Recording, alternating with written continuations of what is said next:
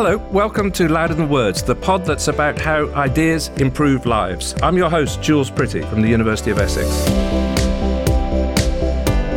Delighted to welcome today Koldo Casla and Tara Van Ho from the School of Law at the University of Essex. In the show today, we're talking about law and human rights, local human rights, human rights in businesses, the work of the Human Rights Clinic, which you direct, Koldo.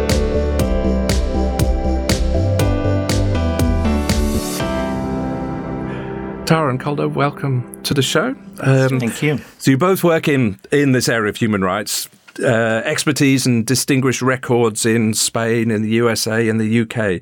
So could I just ask each of you to tell us a bit about your research on human rights and some of the practical applications, which we'll pick up, of course, during the show.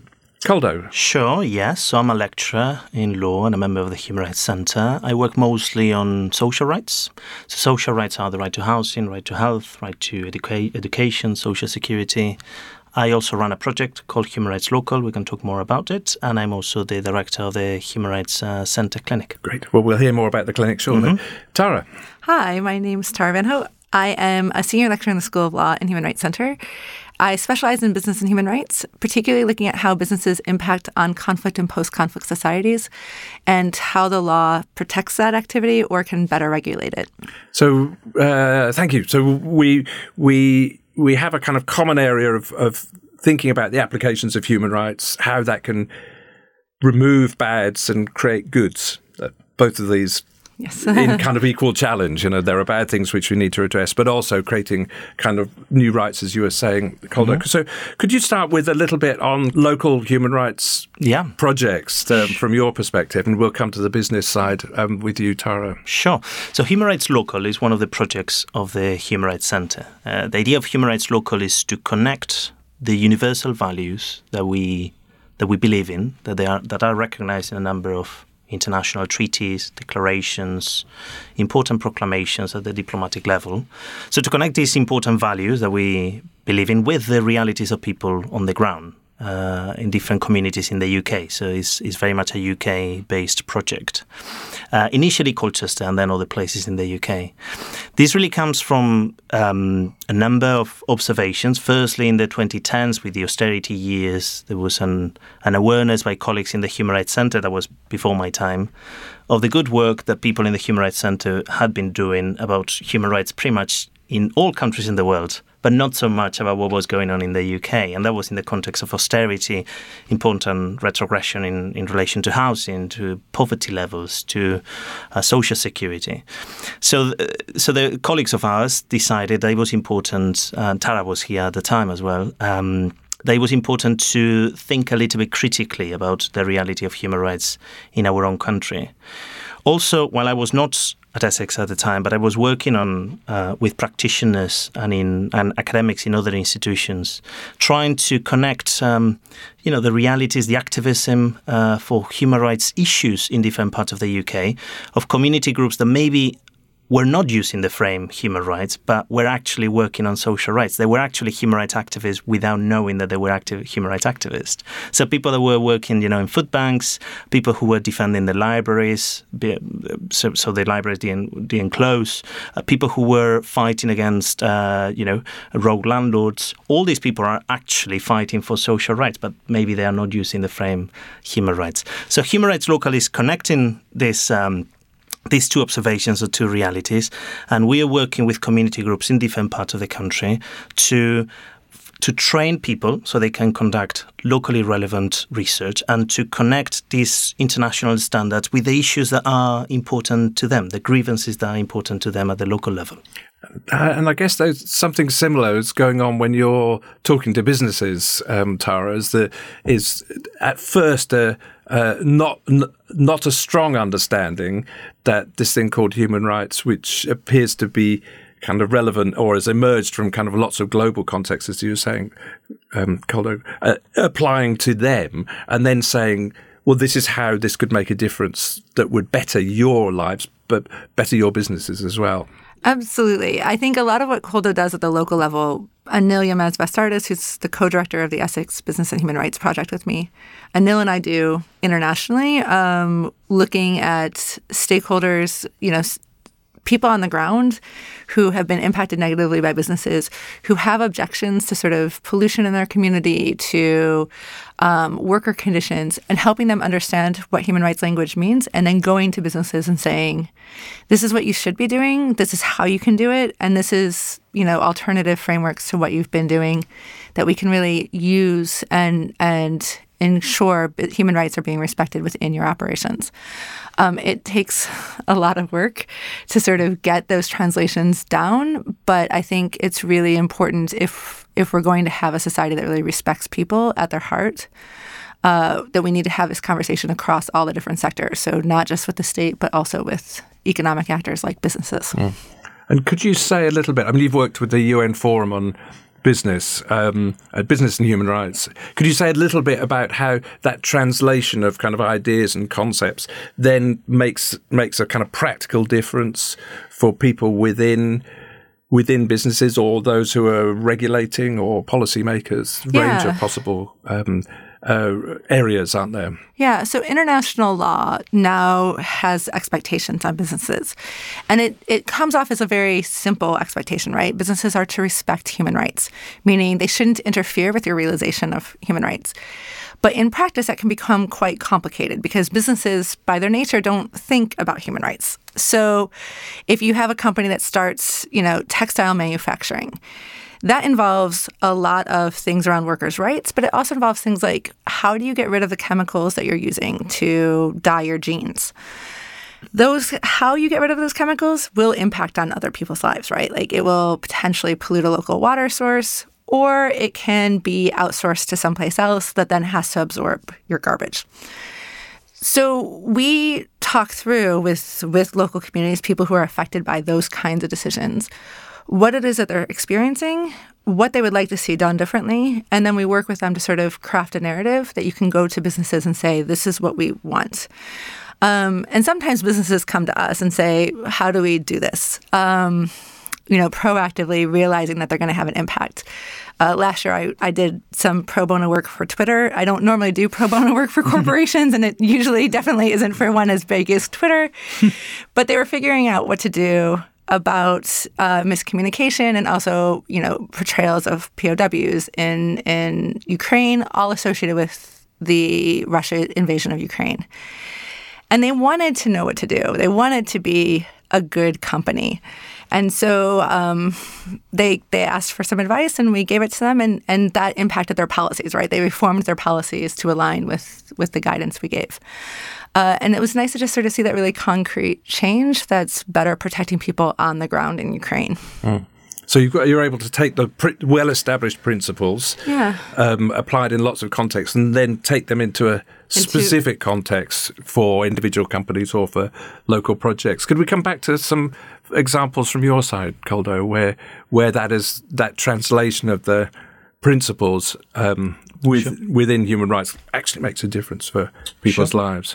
So, two or three things that we've been doing with uh, Human Rights Local. Uh, Human Rights Local is a project that, as such, began in 2020. And uh, in the last three years, we've been doing a number of activities in terms of research, in terms of training. Um, I'll give you two or three examples. The first one is a piece of research we did on um, human rights cities. Um, so, human rights cities are cities that declare themselves human rights cities. So they, they formally say we are going to be inspired by these principles. Our approach to human rights cities, I have to say, was one of skepticism.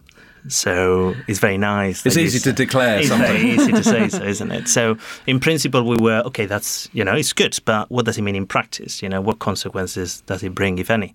What sort of policies do you implement as a result of declaring yourself a human rights city, or what sort of policies do you stop implementing because of that very reason.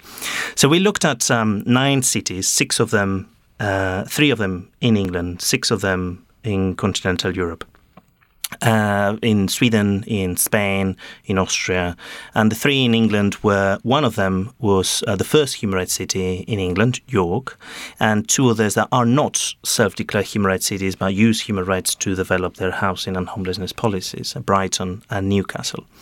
And the idea was not so much, even though our ambition really was to identify the impact of policy, the, the the observations were or the findings were more about the commonalities within these cities. What what do these nine places have in common, and uh, what lessons have they drawn, and would cities in Essex consider, uh, you know, drawing lessons from from that and implementing something out of it? Another piece of research we produced that was more recent, that was in May last year, was on poverty and social rights in Essex. Um, often, when we uh, when we read about you know data on uh, housing, on uh, food poverty, on child poverty, those data, those numbers are aggregated and are, you know, cover the whole of England. So we wanted to know exactly how people in Essex, in Colchester and near Colchester, in our home, how people experience these uh, uh, food poverty issues, uh, homeless access to housing, uh, evictions. Um, the closure of libraries. There is a very good example in Essex that we should be proud of, of a successful campaign to prevent the closure, the closure of, of libraries. 66% of libraries were going to close only a couple of years ago, and this successful campaign stopped that. It was a successful human rights campaign. So that's another piece of work we've been doing. And more recently, actually currently, we are working with um, a number of community groups uh, outside Essex, uh, groups such as uh, Thrive in Teesside, uh, Intisa in West London, uh, uh, RAPA in Manchester, and also ATD Fourth World in south of London, to try to understand how families in poverty experience um, experience their relationship with childcare protection services, and we are using that evidence to inform a process that happens in front of the United Nations every five years. It is now the UK's turn to report to the United Nations about what they're doing in relation to social rights, and we want to make sure that their voices, the voices of families in poverty, reach Geneva and that the committee hears about it uh, in relation to the UK. So we are helping these groups uh, do their own research and we are doing the research uh, ourselves as well. So there's quite a lot of kind of taking the voices of people in their context and creating the space for those voices to be heard. Um, it's not just uh, sources of information that inform research. It is something empowering as well at the same time. Is that that's part of the intention? That definitely yes. Uh, I think for two reasons. For one reason is. Um, that their voices, that they are experts, really. I mean, they are not. They are not mm. victims. Uh, sometimes they are victims of human rights abuses, definitely, yes, but they are not helpless. They are people who have a lot to share, um, who have expertise, different sort of expertise, lived experience. And therefore, if we want to understand an issue, say homelessness, or say, you know, how families in poverty uh, experience childcare protection services, then we need to listen to them. So that's one reason. But then another reason is also that their voices is also is not only informing the analysis is also the analysis itself. So the more, as academics say, the phenomenological thing, right? So their experiences matter as a source of information, not only sorry, not only as a source of information, but as an end in itself. How they go about it tells us about the reality of housing, uh, social security, and poverty in our country. Jules, can I just jump in here because um, first of all, you now you now understand why I just love working with Koldo, uh, because I feel like we share a lot in in terms of values around how we do our research and in terms of making sure that we create space for people to tell their own experiences because it is an end to itself, but also to serve as experts in areas that they're oftentimes degraded, right? When we talk about business and human rights, you'll often hear people talk about those who oppose certain kinds of activities or those who want uh, businesses to be held accountable as activists. And it's true that they are activists, but they're also experts in their own lived experience and in the realities of those situations.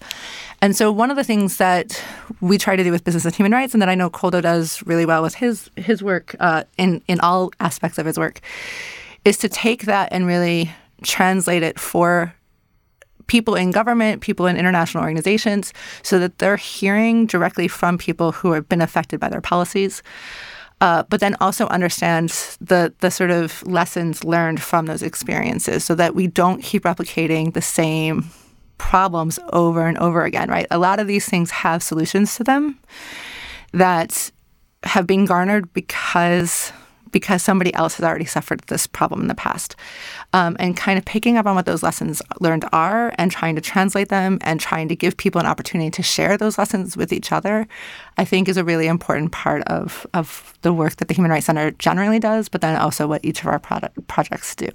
And are you trying to circle back as well to, to once that information has been presented at Geneva or in other kind of international contexts, um, uh, or, or a whole range of other opportunities? Are you circling back with some of that to the communities themselves to say um, this is this was your um, voice in the broader sense of uh, uh, on this particular issue. It's been used in this way, and these are the implications. These are the impacts.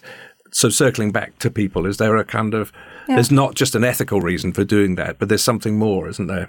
Yeah, definitely. I can give you an example. Um, so I mentioned the UN review that is taking place now, uh, that all countries or most countries in the world go through it every five to six years. Uh, so the, it is now the UK's turn. And we the community groups we're working with uh, for most of them it is the first time that they engage in this process it, it has happened in the in the uh, for the UK has happened. This is already a seventh review. So in the six pre- previous reviews, uh, these community groups, which often are very small, uh, most of them were not involved because they didn't know about it. Uh, b- because uh, as as I said earlier as well, they, in my view, they were social rights activists, but they didn't use the frame human rights. So there was this opportunity to you know influence policy or at least to try to do so, and they were not aware of it. So part of our work has been of building trust and sharing with them, you know, the opportunities that exist uh, in this engagement with the UN. There was one specific example in the sixth uh, review, in the last review. There was one recommendation from the UN for the UK government to implement a certain provision of the Equality Act 2010, Section 1 of the Equality Act, which shamefully has been there in the statute book since 2010 and now and the UK government refuses to implement it. That paragraph in that report from 2016 created or con- contributed significantly to a campaign called One for Equality. And there, w- there have been members of parliament, local authorities, um, community groups all over the country, 80 NGOs, uh, academics who have been advocating for the for the incorporation for the sorry for the implementation of Section One of the Equality Act, which is now in force in Wales. It is now in force in Scotland, and not yet in the whole of the UK. But it, it, you know it will it will happen, and I think you know that um, engagement in the last review in 2016 contributed to it. We'll see what happens now after this review, mm. which is ongoing now. That's fascinating. So we do have this this transitional period. Um, and if I could kind of come into transitional justice, because I know that, that that's a concept as well that's part of this territory that that you're you're getting the voices, you're you're transferring them in a particular kind of context, identifying government policy, international recipients, and circling back with that as well. Um, this takes time, so it's not it's not a model that you can guarantee an outcome uh, next week or next month. Uh, but you, in knowing how that works, you have some confidence that this will be making a difference in in the certainly the medium term and possibly the short term as well. Yeah, I think so. I I think the reality of human rights is that you're always sort of struggling against people who already have power and who enjoy a lot in the status quo, right? Um, and you're trying to find a way for them to create space within their own societies for other people to enjoy as much as at least as many rights as they do. Um, and within transitional justice, usually that process is a couple decades long, right? So, so it's only been in the last couple of years that Argentina has really started to sort of address claims that go back to the 1980s in the ways that the people who were affected by those claims want to have their claims addressed. Um, and we're picking up lessons from that to apply in places like Ukraine and, and Yemen and Palestine around how do you sort of restructure your societies, how do you restructure your legal systems, and how do you address and honor people's experiences um, in a in a way that's helpful for them. And that that's a it's a long process. It's a long process that involves a lot of um, difficult conversations for a society to have. Um, and it it's one though that when you can sort of pick up lessons from other experiences, you can craft those experiences. You can craft your new solutions in a way that's more sustainable for your own society, and you can sort of understand why certain things worked, you know, in South Africa and they didn't work in Rwanda, or certain things were used in Rwanda and not in South Africa. And by understanding those differences, you can then go to Colombia and say, here are your options, you know, like figure out what you think will work best for your society. And here's where we see opportunities and here's where we see pitfalls. It's fascinating to hear how these commonalities from very different countries and contexts are able to be united and brought together in this kind of way. Koldo, you were chief of staff for the Human Rights Commissioner of the Basque Country for a while. Tell us a little bit about the detail of the experience of of uh, uh, a commissioner within a, a country and how that worked. Yeah, that was about 10 years ago now. Mm. It's uh, crazy how time how time flies. But yes, I was the chief of staff between 2011 2013 of the of the High Commissioner for Human Rights of the Parliament of the Basque Country. The Basque Country is a region in the north of Spain. Um, and um, so the the High Commissioner for Human Rights is the is the in other places it's called the National Human Rights Institution. So it's an institution that is in that is independent from government and is in charge of um, promoting human rights culture in the in this case in the region. Also receiving complaints. Um, so people that uh, may have experienced bad administration, uh, they could always go to court, but courts are always, uh, you know, uh, complicated and messy processes, expensive processes, expensive for many, uh, uncertain processes. So national human rights institutions or ombudsman institutions can provide a cheaper, more accessible alternative. Uh, not always enforceable. That's the downside, but um, it depends on the goodwill of the of the administration, and and uh, and yeah, and provide advice to different local authorities and public authorities on what they could do if they are going to take human rights seriously. 2011, 2013, the time when I was there. That's also where I come from, by the way, obviously. And it was an interesting time in in in the region for a couple of reasons, at least. Um, um, sorry, um, yes, I, I said. Um, yes, 2011, 2013. In 2011, the late, late 2011, that's when uh, ETA, the armed group, declared uh, the end of uh, violence, uh, putting an end to 50 years of violence that had resulted in about 100 people being killed and many more people being um, many people being tortured and many people uh, uh, having to flee the region. And it was the end. And it was very interesting to see it from, you know, very close range, really, how, you know, how uh, people, families, how much the region changed uh, over the course of two years.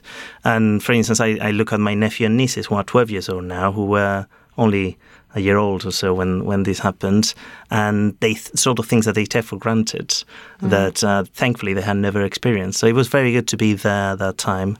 Also, that time, 2011-13, was a time of uh, significant socio-economic crisis, the first early years of the f- financial crisis, which resulted in evictions, in uh, rising inequality, and it was good to to try to be at an institution that was trying to remind public authorities that whatever the financial difficulties, you still have obligations in relation to social rights. Yeah, and um, and do they hear that? I, I, mean, I could say the same thing when you were talking to businesses as well, Tara. Um, uh, maybe not to begin with, but part of your job is there in whatever context to remind people of those those opportunities. Because again, it strikes me that there's this there's there's often an entry point in trying to stop bad things, but then you're also trying to create rights and opportunities and improvements for people, and and stopping bads and creating goods are not either side of the same coin. They're very often very different things that one needs to do. Um, thoughts? Yeah, um, I would say I think the skepticism I have when a business says they want to do human rights, it's the same skepticism Koldo has when cities say they want to be human rights cities. Um, that same skepticism they have when I come to them and say, here's some human rights issues you need to think about, and this is how you should do it. Um, getting people to, you know, use the language of human rights, getting people to understand what it means. Um, I think that there's a lot of problems in society and that people everyone thinks that their own understanding of human rights is the right one. Um, and to an extent, there's value in that. Um, but to another extent, there, there, we now have sort of common language and standards.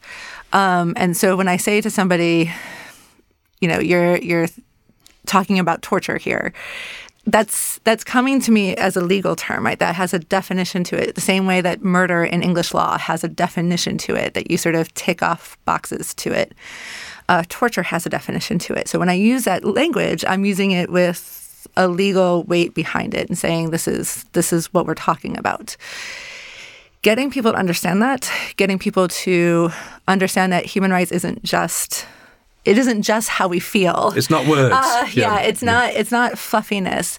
Um, I think is is a long term process. It's a long term part of our work within as human rights academics, um, and I think it's one that that we we have a lot of problems getting across to people because um, it's not in a lot of people's interest to understand and to apply human rights. Right, like businesses can make a lot more money by not paying their workers anything, right? Like, like if you could pay your workers nothing, I mean, that's called slavery. Mm-hmm. We have an experience with that. Businesses were way more profitable that way. Not helpful, not good for society, but very profitable. So getting them to understand that yes, there are some trade-offs here, but in the long term, those trade-offs are actually beneficial for our society as a whole. And also it goes beyond whether or not it's good for you as an individual business. It goes to what's good for us as a society and what other people's rights are. I think getting that that conversation going usually takes a really long time. And then once people get it, they usually really get it. How much they apply it, how much they apply the knowledge that they have, is very much dependent on how much they want to apply it. Um, but sort of having that conversation, getting them to listen in the first place, I think takes a lot of a lot of time. Mm. Well, often it's about um, translating. I think a lot yeah. of the work we do. Um, I, I, don't work myself with businesses, but I feel that a lot of the work I do, and I think you do, and many of our colleagues do, is about translating. Um, so translating from one approach to another approach. So, for example, if I try to persuade a local authority or a member of parliament or a civil society group that they should be taking seriously the International Covenant on Economic, Social and Cultural Rights, which has been signed and ratified by the UK and so on, by the time I say covenant, so they've already switched off, right? So it sounds like very distant, it sounds international, alien, not the reality of people, you know, not the business. Respectfully, they're going to invite me to go somewhere else, right? Mm. However, if you frame it in a way that instead of highlighting so much the international legal nature and importance of these things, you talk about the NHS, you know, mm. which is what this particular covenant is about, really. It's about ensuring that people have access to healthcare, and the NHS is obviously a tool for that. Or, or housing, you know, you tell them that is is about uh, you know, ensuring that your house is uh, habitable, ensuring that you can afford it, ensuring that if you if you cannot afford it, that you have uh, access to public housing, um, that there is more investment in social housing, um, or such a, issues such as social security. Uh, poll after poll show consistently that people in this country care about paying people fair wages, pay, paying mm-hmm. people who need, uh, you know, adequate pension, adequate benefits. Uh, increasingly, people are concerned about rising inequalities, material inequalities in terms of income and wealth. All these things are socioeconomic rights, which happen to be recognized in a number of treaties. That is important, but they are important. They're, because they are important, they are recognized in treaties, not the other yes. way around. Yeah. So exactly. we need to t- speak to people in a language that makes sense to those people. That's what I meant by translating. Mm. And is that similar translation happening in the UN Forum, Tara? Yeah. yeah. I mean, I think this is very interesting how you're taking kind of common principles that have kind of moral and ethical components that apply to humans across all countries, we would say, and putting them in a context where they have direct application, but being very clever about it. yeah, it can be. Um, I mean, it's not easy. It's but, not easy. But if it were easy, it would be done already. Um, if it were easy, I would be a wedding planner in Cleveland, Ohio. um, I. Um, I do when we go to the UN Forum. What it does is it gathers about 2,500 to 3,000 people every year in Geneva to come together and have these conversations around what do human rights mean when we're applying them to businesses? What do we expect from businesses? How do they go about the, just the like simple day to day process of developing a framework for evaluating human rights in their organization? How do they go through the process of having conversations with people who are affected by their products or by their operations? Um, and so that translation is at the heart of the UN Forum. Really, it's it's about bringing all the different people who could be affected by this conversation or who have an interest in this conversation together um, in one place to have those deeper deeper conversations as a field and and to try to get people to understand how to take that back to their own societies and translate it. So it's a combination of translation and empowering lessons learned, really trying to get people to to understand what has worked in one place and how they might be able to adapt that to their own place. Take us inside the clinic, the human rights clinic, a little bit. What, how, do, how does that, how does such a thing work? I think people can imagine a, all sorts of health clinics, as you were saying, mm. Koldo, mm. Um, mm. Uh, because they've been in them. Um, but what does what what's happening in a a thing called the Human Rights Clinic. Yeah, so I'm um, I have the um, uh, privilege of being the current director of the Human Rights Center Clinic, but Tara has been involved in the clinic for a very long time. You were in the early years of the yes. clinic. The clinic was set up in 2008-9, which also happens to be the time when Tara and I were students. So I think we were weren't we the first promotion that was in the clinic we as were. students? Yep and uh, and then Tara, sometime later, you were the director, weren't you? And uh, and I am currently the director of the clinic. So the clinic is quite a um, special um, thing. It was created, yes, about 13 years ago.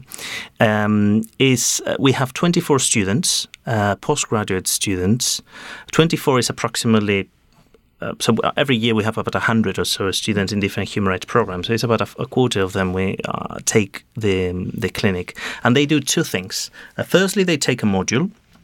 And in this is a spring term module. And this module is based on transferable skills that future human rights practitioners will need other than research. So we don't focus on research because all of the modules in the university are about research. Everything else is about research. We know how to do that. Exactly. Yeah. So mm. we don't focus on research. We have one session on research, but then the rest, the other eight sessions are on, on other things. Issues such as strategic framing. So how we how we are aware, how can we be mindful of the words that we use in the the, the metaphors that we are using, right? this translation exercise that the stories we tell. Yeah, exactly. Yeah. yeah. Um, another session on how to work with journalists. So how to play, how to how to plan your your your your relationship with a journalist, how to keep a journalist interested, how to carry out a, an interview with a journalist. We we have mock interviews as well. Then we have a session on strategic litigation. So the pros and cons of going, you know, of trying to bring your case to court, and if you the risks of doing so, also the potential advantages, and if you do, at what what uh, venue should you try, an international or a national one, and of the international ones, which one of the very many that are available. Uh, also, we talk of uh, impact assessment. So, how do you know that what you're doing makes a difference or not? So, all these things are very important things that a successful and impactful human rights practitioner will will need to do, will need to learn how to do, and most universities do not really teach this, but we are an exception.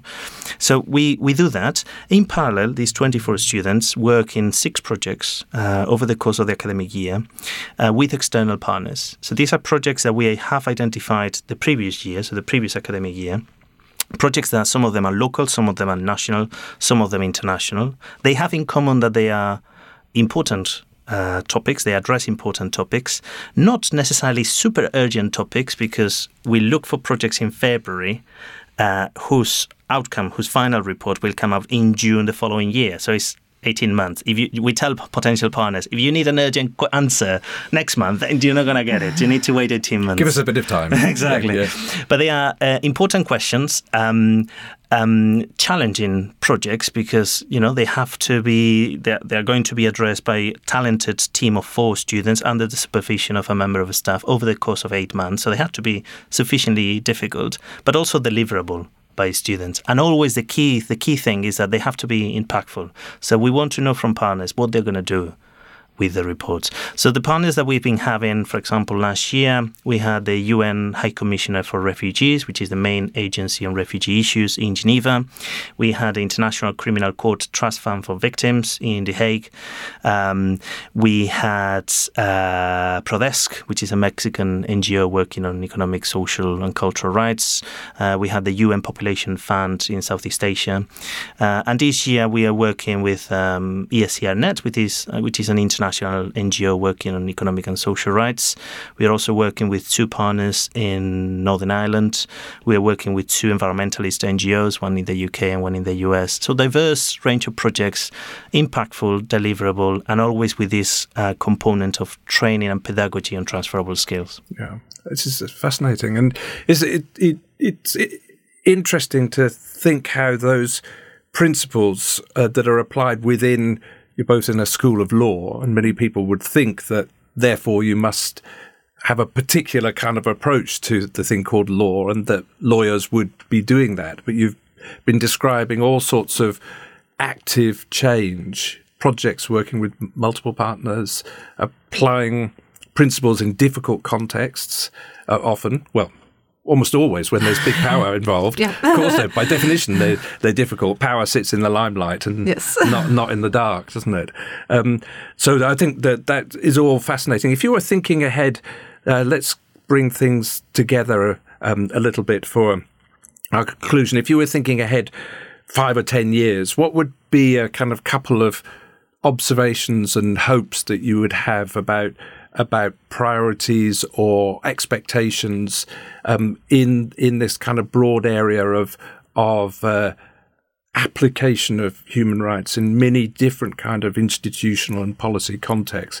But you you've got a kind of clear idea as to what good looks like, I think, yeah. or what better looks like than than the current context, as you were describing, Koldo. You're working with many people mm. who have um, uh, had rights removed or or all sorts of aspects of livelihoods influenced and businesses that have caused problems and how are people responding to that to try to make things better. So you've got a normative sense of trying to make things better. Mm-hmm. So I can see that. Um, what what what's your thinking ahead?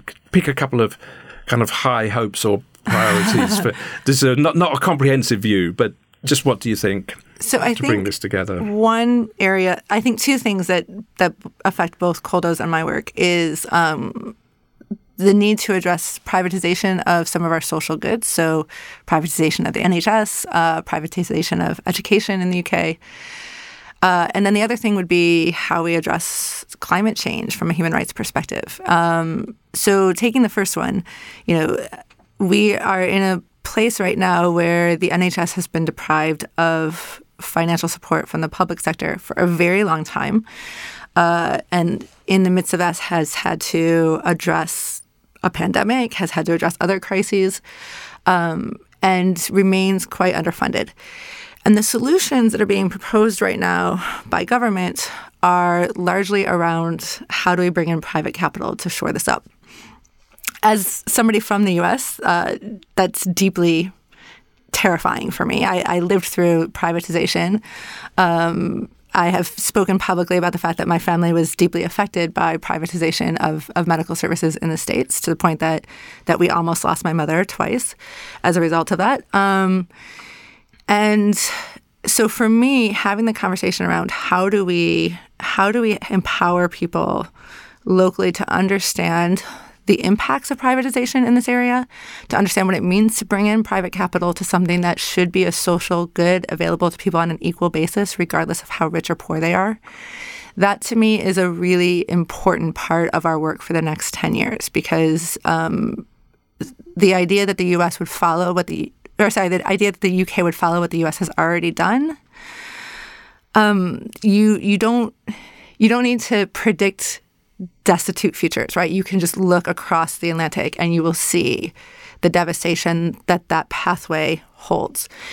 Uh, it's not just a problem; it is also a human rights issue, right? Like this is the social rights that that Koldo and I work on um, at the heart of of this discussion.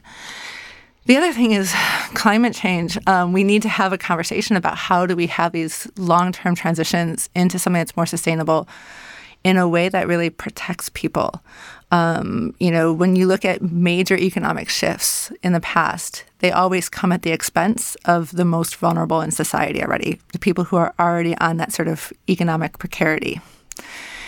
And so, having a conversation and empowering people to really take a hold of that future and to inform and influence the political decisions domestically and internationally that are going to be made on their behalfs and, and at their expense. I think that's what we need to be talking about for the next 10 years. And I think that's where, I mean, that's where my research is focused for the next 10 years. Um, and my hope is that at the end of that, we're, we're in a better place than where we are today. Very well said. Excellent. Koldo, yeah. Yes, I will share definitely those two priorities as uh, privatization and climate change. I will add two more. Uh, one internal for us as human rights practitioners, researchers, people in this global community working on human rights. I, I hope us to become a little bit less legal and a little bit more local. Uh, so it's great that Tara and I happen to be lawyers, but uh, we need more people in this community. And thankfully, we are having many more people in this community who are not lawyers. I mean, things have changed very much in the last two, three decades. And there are many people working on human rights issues who are not lawyers, thankfully. But we need more of that, of that multidisciplinary, multi experience mm. perspective. Um, that's one thing. And then more local, you know, is obviously we need uh, the treaties, the international mechanisms, we need to make the most of them. But we need to connect more with the realities of people on the ground at the local and national level. We need to speak in a way that makes sense to people where they are. And that means using different language in different places and accepting those differences despite human rights being universal. So that's one one um, challenge or one message for us as a community. And the other one, I'm uh, more in terms of, of themes and the outside world. I'm very interested in the in the relationship between private property and social rights. Uh, when we talk about uh, responsibilities of businesses, when we talk about public investment on education, on health, on social security security, at the end of the day, you know, we are talking about the limits of private property and what businesses can or should be allowed to do with their own uh, money, and and also how much money should the state be taking from you know taxation from the people, mm. or how much a landlord should be allowed to do with uh, their properties, and uh, I think we need to have a conversation from social rights about uh, the social function of property and how to reinterpret private property in a way that um, that means that your own property is not your own castle and that you are allowed to do whatever you want, excluding everyone else, but that has to be interpreted in consistency with all the other goals that we believe in education, housing, social security, and so on. Excellent summary. Thank you. Both very much indeed. It's been a fascinating conversation.